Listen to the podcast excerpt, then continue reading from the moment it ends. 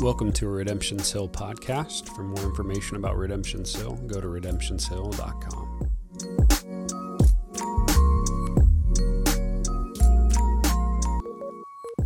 We're going to read the text in just a second, but uh, before we do that, I would just say this. My, my prayer for us um, at the end of the week, this weekend, this morning, uh, is just this through this text that the beauty of your identity in Jesus would be more sweet and more precious to you by the time we walk out.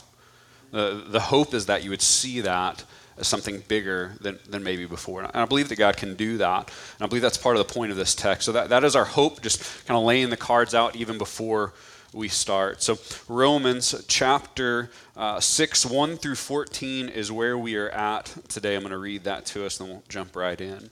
What shall we say then? Are we to continue in sin that grace may abound? By no means. How can we who have died to sin still live in it? Do you not know that all of us who've been baptized into Christ Jesus were baptized into his death? We were buried, therefore, with him by baptism into death, in order that, just as Christ was raised from the dead by the glory of the Father, we too might walk in newness uh, of life. Verse 5 For if we have been united with him in, de- in a death like his, we shall certainly be united with him in a resurrection like his we knew we know that our old self was crucified with him in order that the body of sin may be brought to nothing so that we would no longer be enslaved to sin for one who has died for us set us free from sin. Now if we have died with Christ we believe that we will also live with him. We know that Christ being raised from the dead will never die again. Death no longer has dominion over him for the death he died to sin once for all, but the life he lives, he lives to God. So you also must consider yourselves dead to sin and alive to Christ in Christ, uh, alive to God in Jesus Christ. Let not sin therefore reign in your mortal bodies to make you obey its passions. Do not present yourselves to sin as instruments for unrighteousness, but present yourself to God as those who have been uh, that who have been brought from death to life, and your members to God as instruments for righteousness. For sin will have no dominion over you, since you're not under the law, but under grace. This is the word of the Lord. So we open up Romans today. Uh, and what we're going to see in, in the pathway of this book is not a, complete shift, but a little bit of an angular shift uh, from uh, Paul, from us. We've got a slide already from this kind of show this shift. Paul has focused on what God has accomplished for us in the gospel in chapters 1 through 5, right? What God has accomplished for us so far. Now, in chapters 6 through 8, the, the transition or the angular difference a little bit is he's going to start focusing on what God will accomplish in us through the gospel. What he has already and what he will accomplish, those are the words. Another way to think of it is in 1 through 5, we see the reality of, of God's work completely, while in 6 through 8, the chapters that we're going to be moving into, we're going to dive into what does it look like to experience God's work as his people, as it works itself out inside of us. If we remember the opening of the book of Romans, uh, Paul declared at the very front end the gospel is the power of God for salvation. And he says it's, it's like dynamite, it's a dynamic power as it radiates out and it leaves a believer not, cha- or not the same as they used to be. This powerful gospel will actually go into the hearts of believers and it'll produce actual character and behavioral changes in us. And those changes, the things that the gospel does, they're not payable upon death right? They don't just happen later someday or after you die. They happen in your life now. This is a part that we can kind of easily get into confusion about. Eternal life doesn't start when you stop breathing. Eternal life, new kingdom life, life in the kingdom, a brand new creation life starts at the moment of salvation. Now, here's kind of the catch will it be perfect the second that you're saved? No. No, no, it won't. Will, will your character be fully formed right out of the gate at the moment that your life is transformed and made new in Christ? I, I, I wish mine was, but, but no, it's going to be a little bit of a process. But the big takeaway is, is though it's not perfect at the moment of salvation, the gospel will be working immediately in us in massive ways, and the gospel will change us from the inside out. This change absolutely happens to all believers, the gospel will change us. The dynamic power will not leave us the same. So, so hear me. As Paul is moving into these texts, he's not going to all of a sudden do a gotcha move where he's like, okay, uh, get ready to pay off all of that free grace stuff right? It's not actually free. You're going to have to earn it. You're going to have to work it off. You're going to have to earn really good behavior marks. That's not going to be his point as he begins to focus in these back texts about the effects of the gospel in us. His message will be this let me open the door for you so that you may see the full picture of who you are in Christ. That's what he wants us to see. Uh, because you are not who you used to be if you follow Christ. You're a brand new creation, alive in Christ and dead to sin. That dead to sin is huge for today. You're no longer a son of Adam. That's what we went into last week, but you're a son or daughter of the Most High. You're no longer a slave to sin. You're actually a slave to righteousness. You're no longer a hostage to your desires. You're free. You are free now in Christ. Now, we seem to be in this weird moment in culture where if actions are mentioned, if character or holiness or obedience or goodness or, or, or, righteousness or sanctification are brought up, large swaths of people will get super angry and they'll begin to yell foul. And they'll begin to say things like legalistic, and, and, and you're hurting people, and they say you're shaming people, and, and, that you're bringing people down and you're tearing them down instead of lifting them up in the gospel. You're not loving like Jesus, you're not being like Christ. There's a large movement that does this anytime you mention any type of behavioral thing. But this is why Paul spent five entire chapters telling us the indicatives of the gospel, what's already been done telling us that what God has done through Jesus, what Jesus earned, what Jesus achieved, how Jesus did the work, how Jesus did the striving, how Jesus did the, the laboring. The gospel tells us what's been done for you, but ever, before it ever asks anything of you. That's why Paul spent the first five chapters doing what he's done in faith, in faith, in faith, all in Christ, all in Christ. It puts the indicative, what's been done, before the imperative, what must now happen. And what we have to understand is our actions are not currency to buy the favor of God. That's the good news of the gospel. Right? Because if our actions were currency to win God's favor, the message inside the Bible or the message in our reality that we would see is, is we'll never win his favor. Instead, our actions are made new when God has given us his favor. His favor rewires how we live and how we exist. Now, even keeping some of that in mind and indicative and imperative in what's been done before what must now happen, there are still some that would hear that and they're still going to go, Yeah, I don't care, and they're going to yell foul. Whenever you mention behavior, they're going to say, Well, that's a shame tactic. That, that's, that's evil. That, that's oppressive. That's, that's controlling. That, that, that's harmful to people. And it tells them that they're not enough. And that Jesus would never do that. And because of that mindset, we need to remind ourselves of something out of the gate before we get into chapters 6, 7, and 8. Holiness and living and obedience to God is not a punishment, it's a gift. Like we've got to be able to say that to our hearts all the time. It is not a punishment to follow God. It's not a, a, punishment to have sanctification and obedience and holiness work out in your, in your life. It is a gift. And I, and I don't mean that as a cute little empty catchphrase, it's actually true. When has your sin ever delivered the full promise that it gave you? When has chasing your desires in an unrestrained way ever turned out pretty well for you? When has unchecked anger ever produced beautiful fruit? When has putting your identity in work or play or money or relationships or kids or anything else, when has that ever actually helped you out? When has gossip filled the longing inside of your heart instead of actually made it much worse? See, uh, our world screams, follow what you want follow your desire. Do what you want. Follow your truth. Be who you want to be. But what we need to understand and say in reality is that plan is leaving people more empty and broken than anything ever has. It may be the demand of the world to let people do what they want but but in reality it's not working out very well. I would argue that that plan is harmful and shame building not the plan to follow god.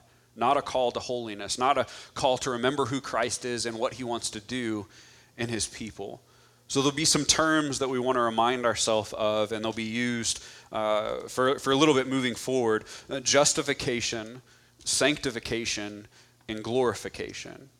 Uh, justification is saved from the penalty of sin. That's what that means.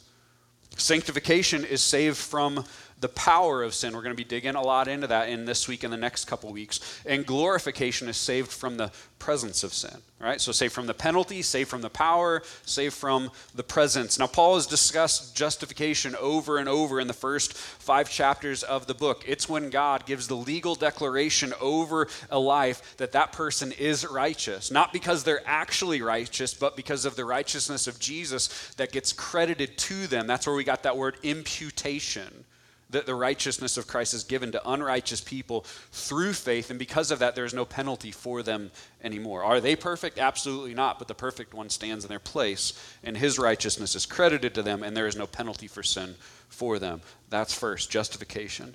Now, sanctification is the concept that we're kind of going into today. It starts, hear me, after justification right? Afterwards. This part is incredibly important. A person is already declared righteous before sanctification ever kicks off. But sanctification is where a person starts to resist the power of sin in their life.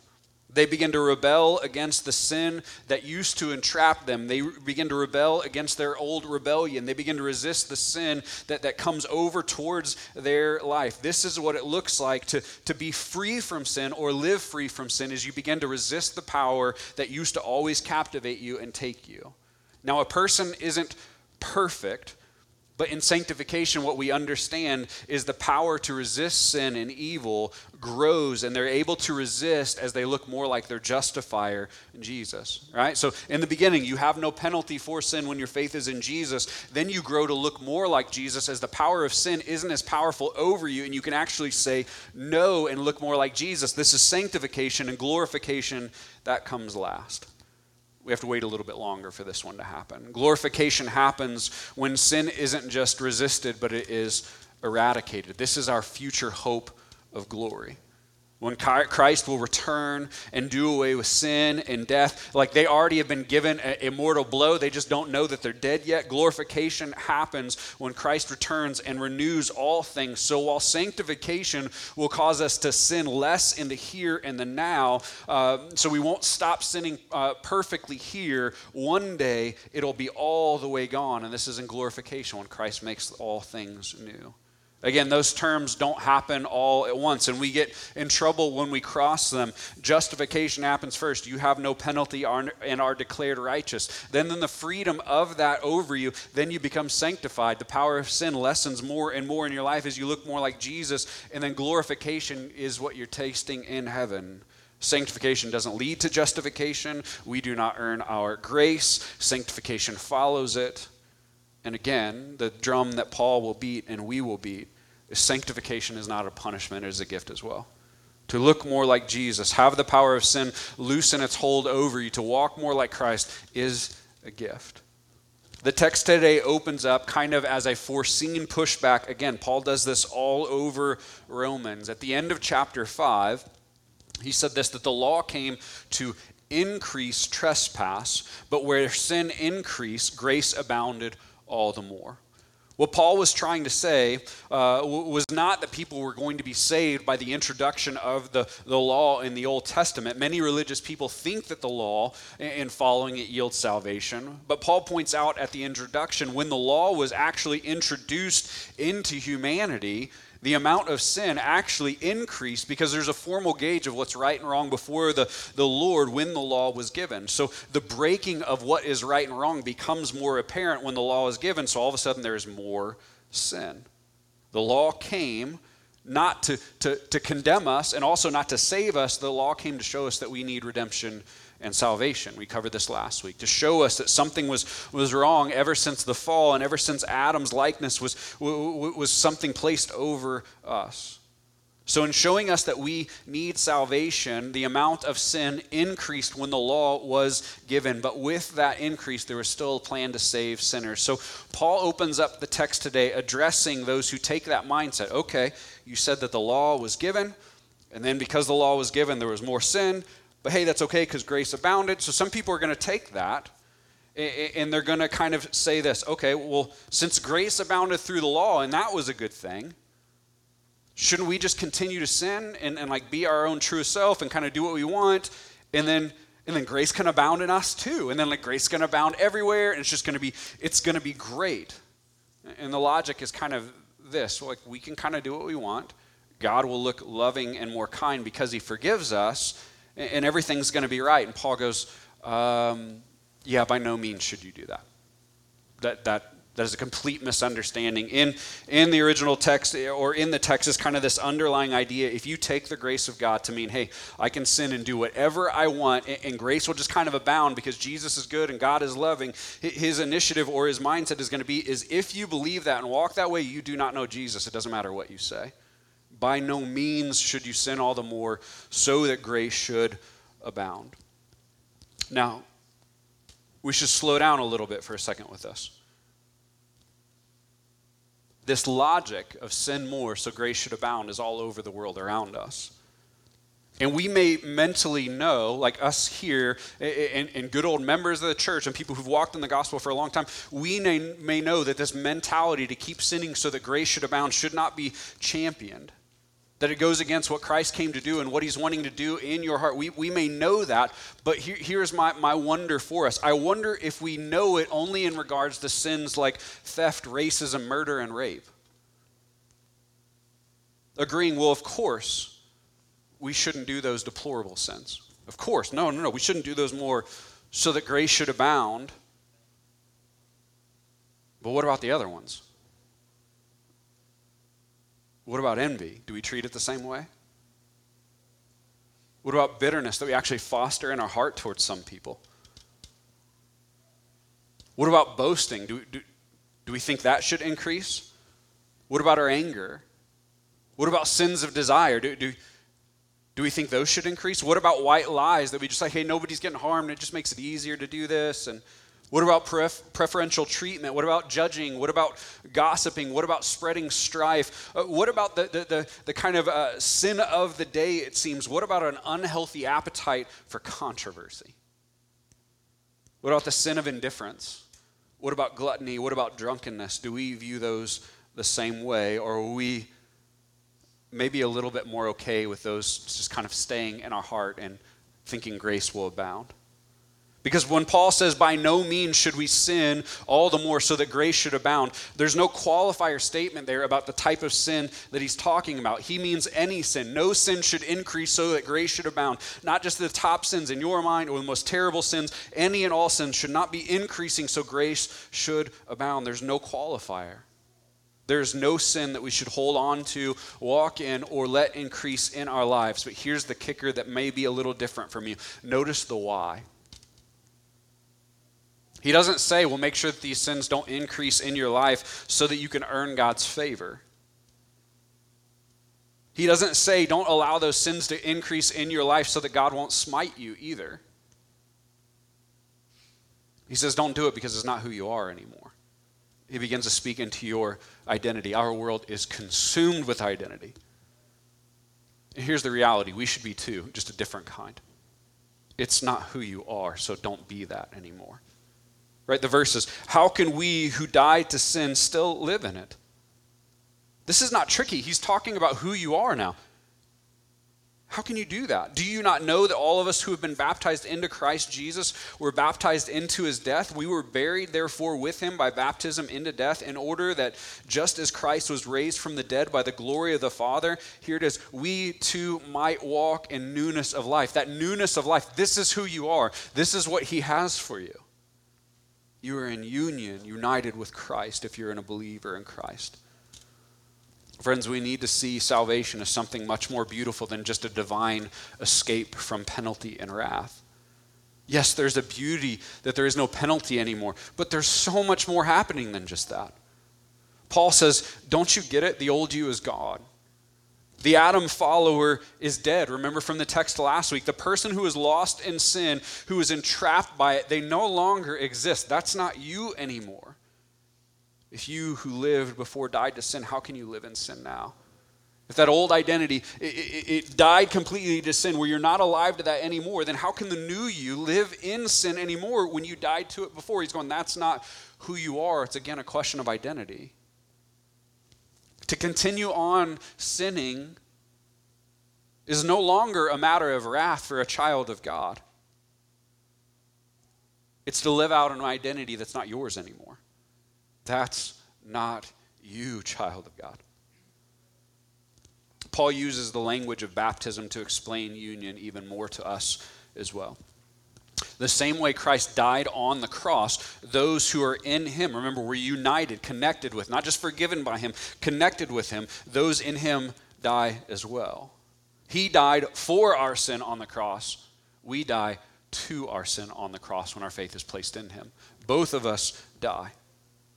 Notice Paul is straining here to, to kind of grasp the depth of this force. Being baptized into Christ's death isn't just kind of some airy, weird nonsense that he's bringing up. If you are in Christ, united with him, then literally an old person is gone. They do not exist anymore. Hear this the old you isn't suppressed. They're not kept in check. Like you don't you don't know like a new submission hold to kind of keep them from running away. They're not suppressed. They're dead. They don't exist anymore. Look at how far he presses it. The old you didn't just die, they're buried. They're under the dirt. They're not coming back ever again. That person is gone. What raises up, what comes now, is a new life that is new in Christ and gets to walk in the newness of life. It's different. You're not who you used to be. Don't walk in what you used to walk in. That's such an encouraging part. If you died with Christ, don't you realize that you'll certainly be united in his resurrection life as well? That you who raises up in new life is not dominated by sin anymore. In the here and now, your resurrection life is a life that you're not entangled and trapped by and just destined to sin anymore. You are not dominated. Previously, your sinful desires ruled over you. You couldn't even help it in some ways. You could not resist. Completely under the control of sin. Now, however, in this newness of life, sin no longer dominates you we have the ability to resist the rebellion that we used to love and live in. We're no longer slaves to sin. We are children of God. You're hearing these terms over and over? No longer slaves. You are free. Newness of life. Verse 6 We know that our old self was crucified with him in order that the body of sin may be brought to nothing, so that we would no longer be enslaved to sin. For one who has died, uh, has been set free from sin. Now, if we have died with Christ, we believe that we will also live with him. We know that Christ, being raised from the dead, will never die again. Death no longer has dominion over him. For the death he died, he died to sin once for all. But the life he lives, he lives to God. So you also must consider yourselves dead to sin and alive to God in Christ Jesus. Right, this is free. It's not even in the notes. Do you realize in the Old Testament, you couldn't even go before God and pray? Now you're alive in a newness of life. You can walk with the Son by the Spirit, uh, or by the, by the Spirit, and, and you are good with the Lord. This is a complete identity change. You couldn't even pray, and now you're dead to sin, alive in Christ. The Spirit walks with you and shows you the beauty of Jesus. Jesus promises never to leave you and forsake you, and you're at peace with God your identity is not what it used to be. Paul's beating this drum with everything he can to kind of make it obvious. He says, In Christ, when we are united with him, when we are saved, our old self was crucified so that body of sin could be brought to nothing. By body of sin, imagine like the, the body of work that you have regarding your sin. Your body of sin, he died to put that to death. So it could be brought to nothing. Again, he did not die so you could manage your sin better. He did not die so you could have more respectable sins. He did not die so you'd be better at navigating around Jesus people, the sins that you prefer to keep. He died so that your old self and that body of sin could be brought to nothing, so it could die. Where sin used to reign, now it is made low. He says, He did this so that we may no longer be slaves, so that we would be set free from the power of sin over our life. Friends, sin management is a difficult game. I don't recommend it. How often do we get kind of twisted up in our own mind where we begin to think a call to holiness is a bummer? I would, but I can't. What Paul is reminding us is a call to stay away from sin is a call to victory in life, not a call to death. Now, not all the language in here is just about death. Paul reminds us if you're connected uh, to uh, Christ's death, you'll also uh, realize that you're connected to his resurrection as well. And there's going to be two forms of connection to his resurrection. In the here and now, hey, you're alive in newness of life and can resist sin. And there's a future element that he begins to talk about as well. The same way that he defeated death, so shall we. Death will no longer reign. Does this mean we won't die? No, no, no, you will. One day you will stop breathing but we shall rise again with Christ. And the benefits that he has gained, we will walk in ourselves. How are we to process this? This is the future hope of glory. That like death couldn't hold Jesus, it won't us either. And when that happens, sins will be a distant memory. This is glorification. Right now, if you're in Christ, you have the power to resist sin. One day, sin won't even be a reality for you anymore.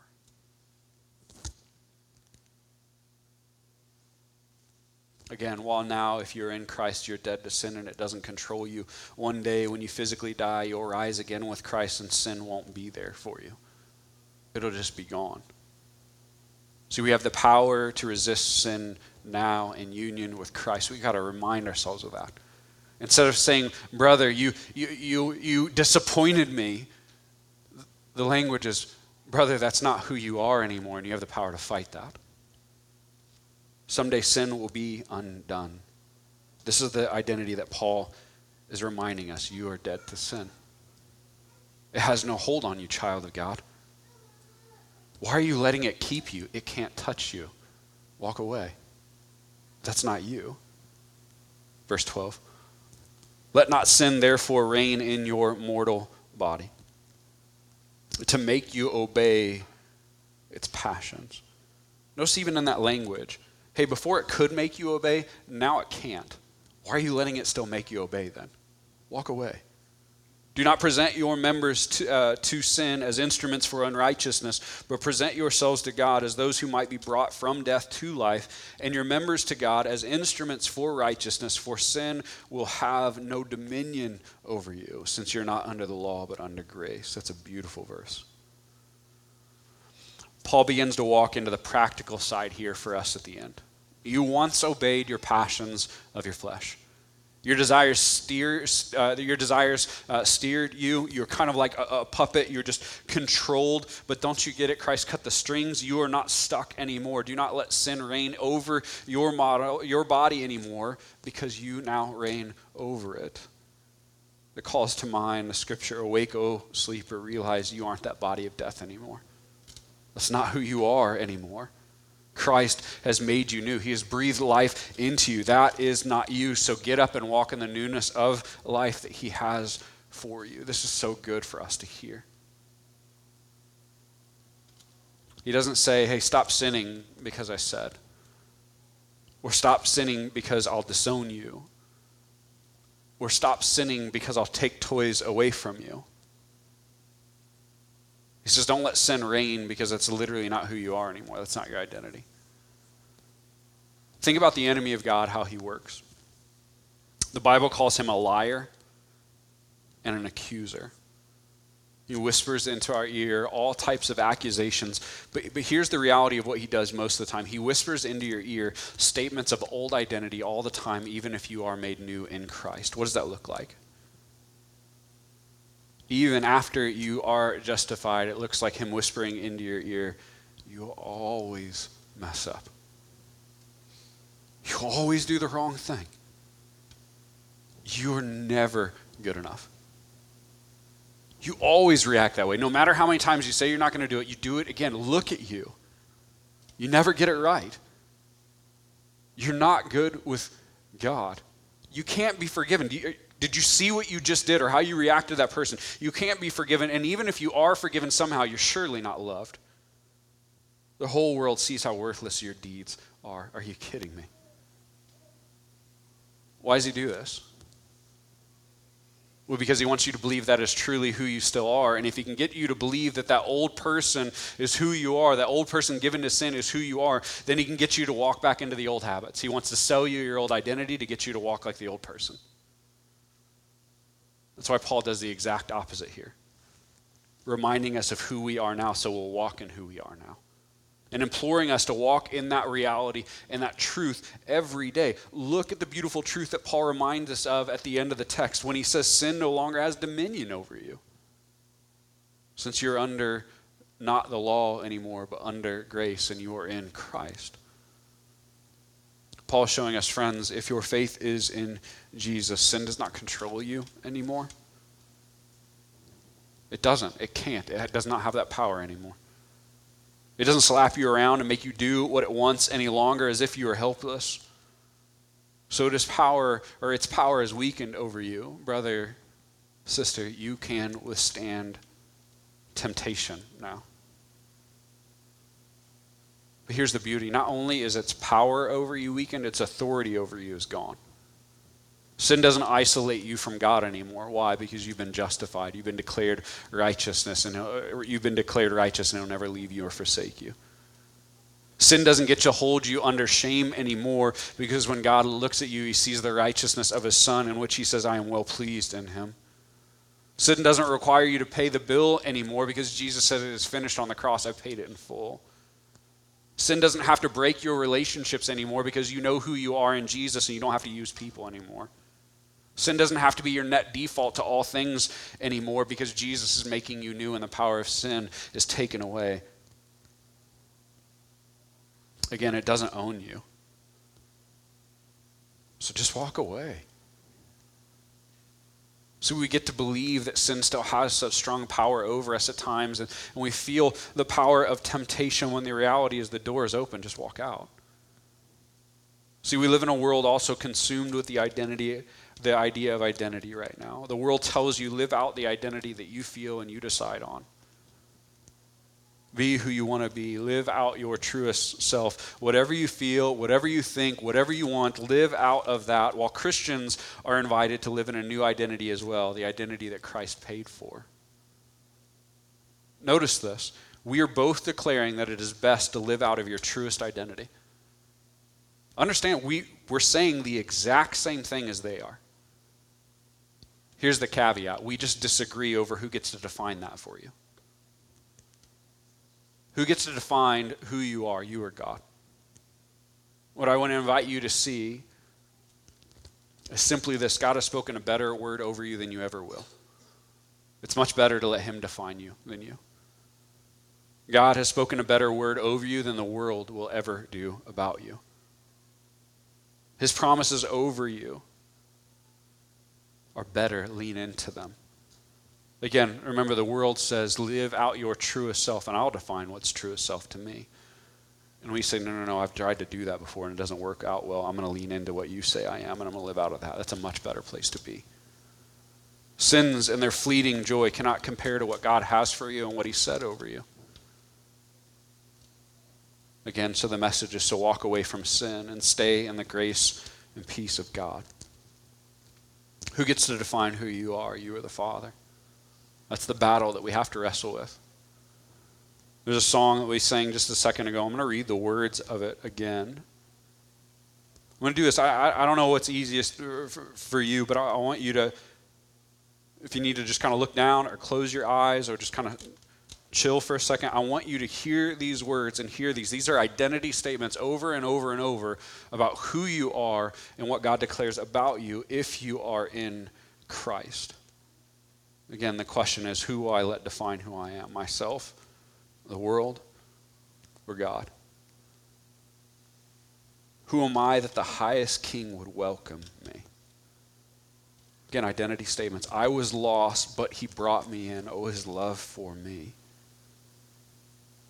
Here's where the identity starts to sing. Who the Son sets free, oh, is free indeed. I'm a child of God. Yes, I am.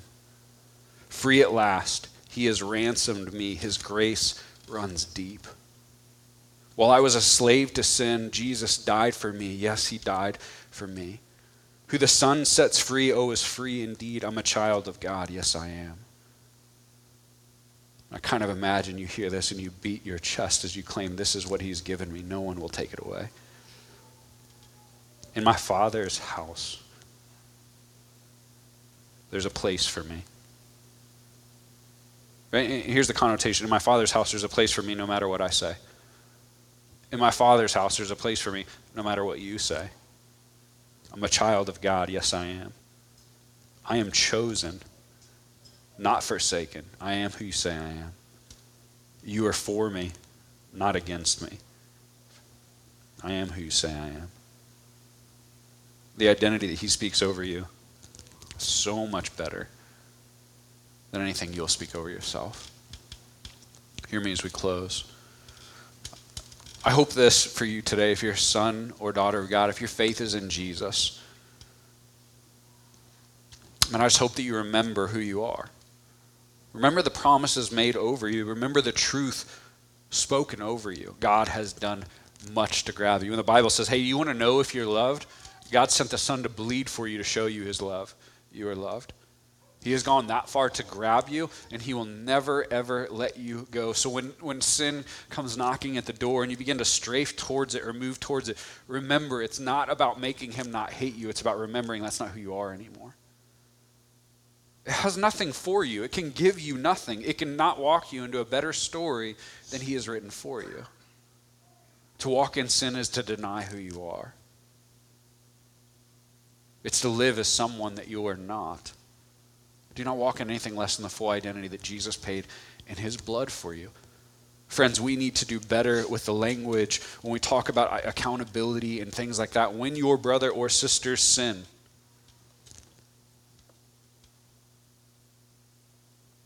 they did not disappoint you, they did not act against you. They acted out of something that they are not anymore, first and foremost.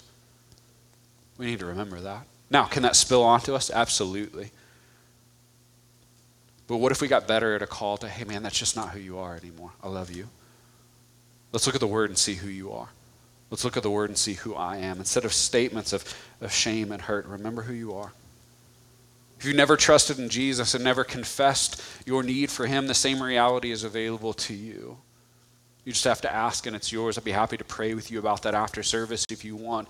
But sin no longer has to own you anymore. You can be free. You can be made new in a newness of life that you don't have to earn or fix things to get. You call out, God, I need you. I'm a sinner in need of a Savior, and that is available to you. But please do not make the mistake of assuming that rather than asking for it. We're going to take communion today. Band, you guys can come back up. 1 Corinthians 11, 23 through 26. For I received from the Lord what I also delivered to you that the Lord Jesus, on the night when he was betrayed, took bread, and when he had given thanks, he broke it, and he said, This is my body, which is for you. Do this in remembrance of me. In the same way, he also took the cup after supper, saying, This cup is the new covenant in my blood. Do this as often as you drink it in remembrance of me. For as often as you eat this bread and drink the cup, you proclaim the Lord's death until he comes.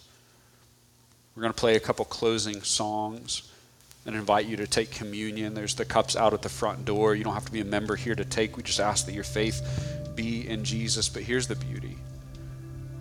As you take today, you're, you're reminding yourself the beauty. What Jesus has done, his broken body and broken blood, didn't just die to save you from hell. It died, or he died to make you new. What he has paid, what he has given, has been plenty to bring you to life in Him. I pray that you would see just in the beauty of taking the elements. His gift was enough and it has made you new. Would you see the beauty of who He's died to make you? There's a better word spoken over you than you'll speak over yourself or the world will speak of you. Let's pray. God, I pray that you do your work in us today. Holy Spirit, come draw near to us. Man, I pray that you just wash over the beauty of the identity that you have given us to us, Lord not to the new believer or just some believers. I pray for all of us. Wash the identity of who you who have made us into our hearts. Spirit, I pray that you press it deeper. Let us see it. I pray that where we feel trapped, where we feel isolated, where we feel under control, where, where, where sin just seems to be at the door, would you see, let us see the beauty that doesn't have the power over us anymore. Awaken us to the reality of what you have done, what you're doing, what you're calling us to, God. Lord, I pray that you would also awaken thankfulness in our hearts. You're good and you're kind. What a good work, what a good word you have spoken over us. We're thankful, even when we get distracted, even when we get just lured to other things, thank you for the beauty of what you've done. Remind us of it. Wash us, wash us clean, Lord. Wash it into our minds.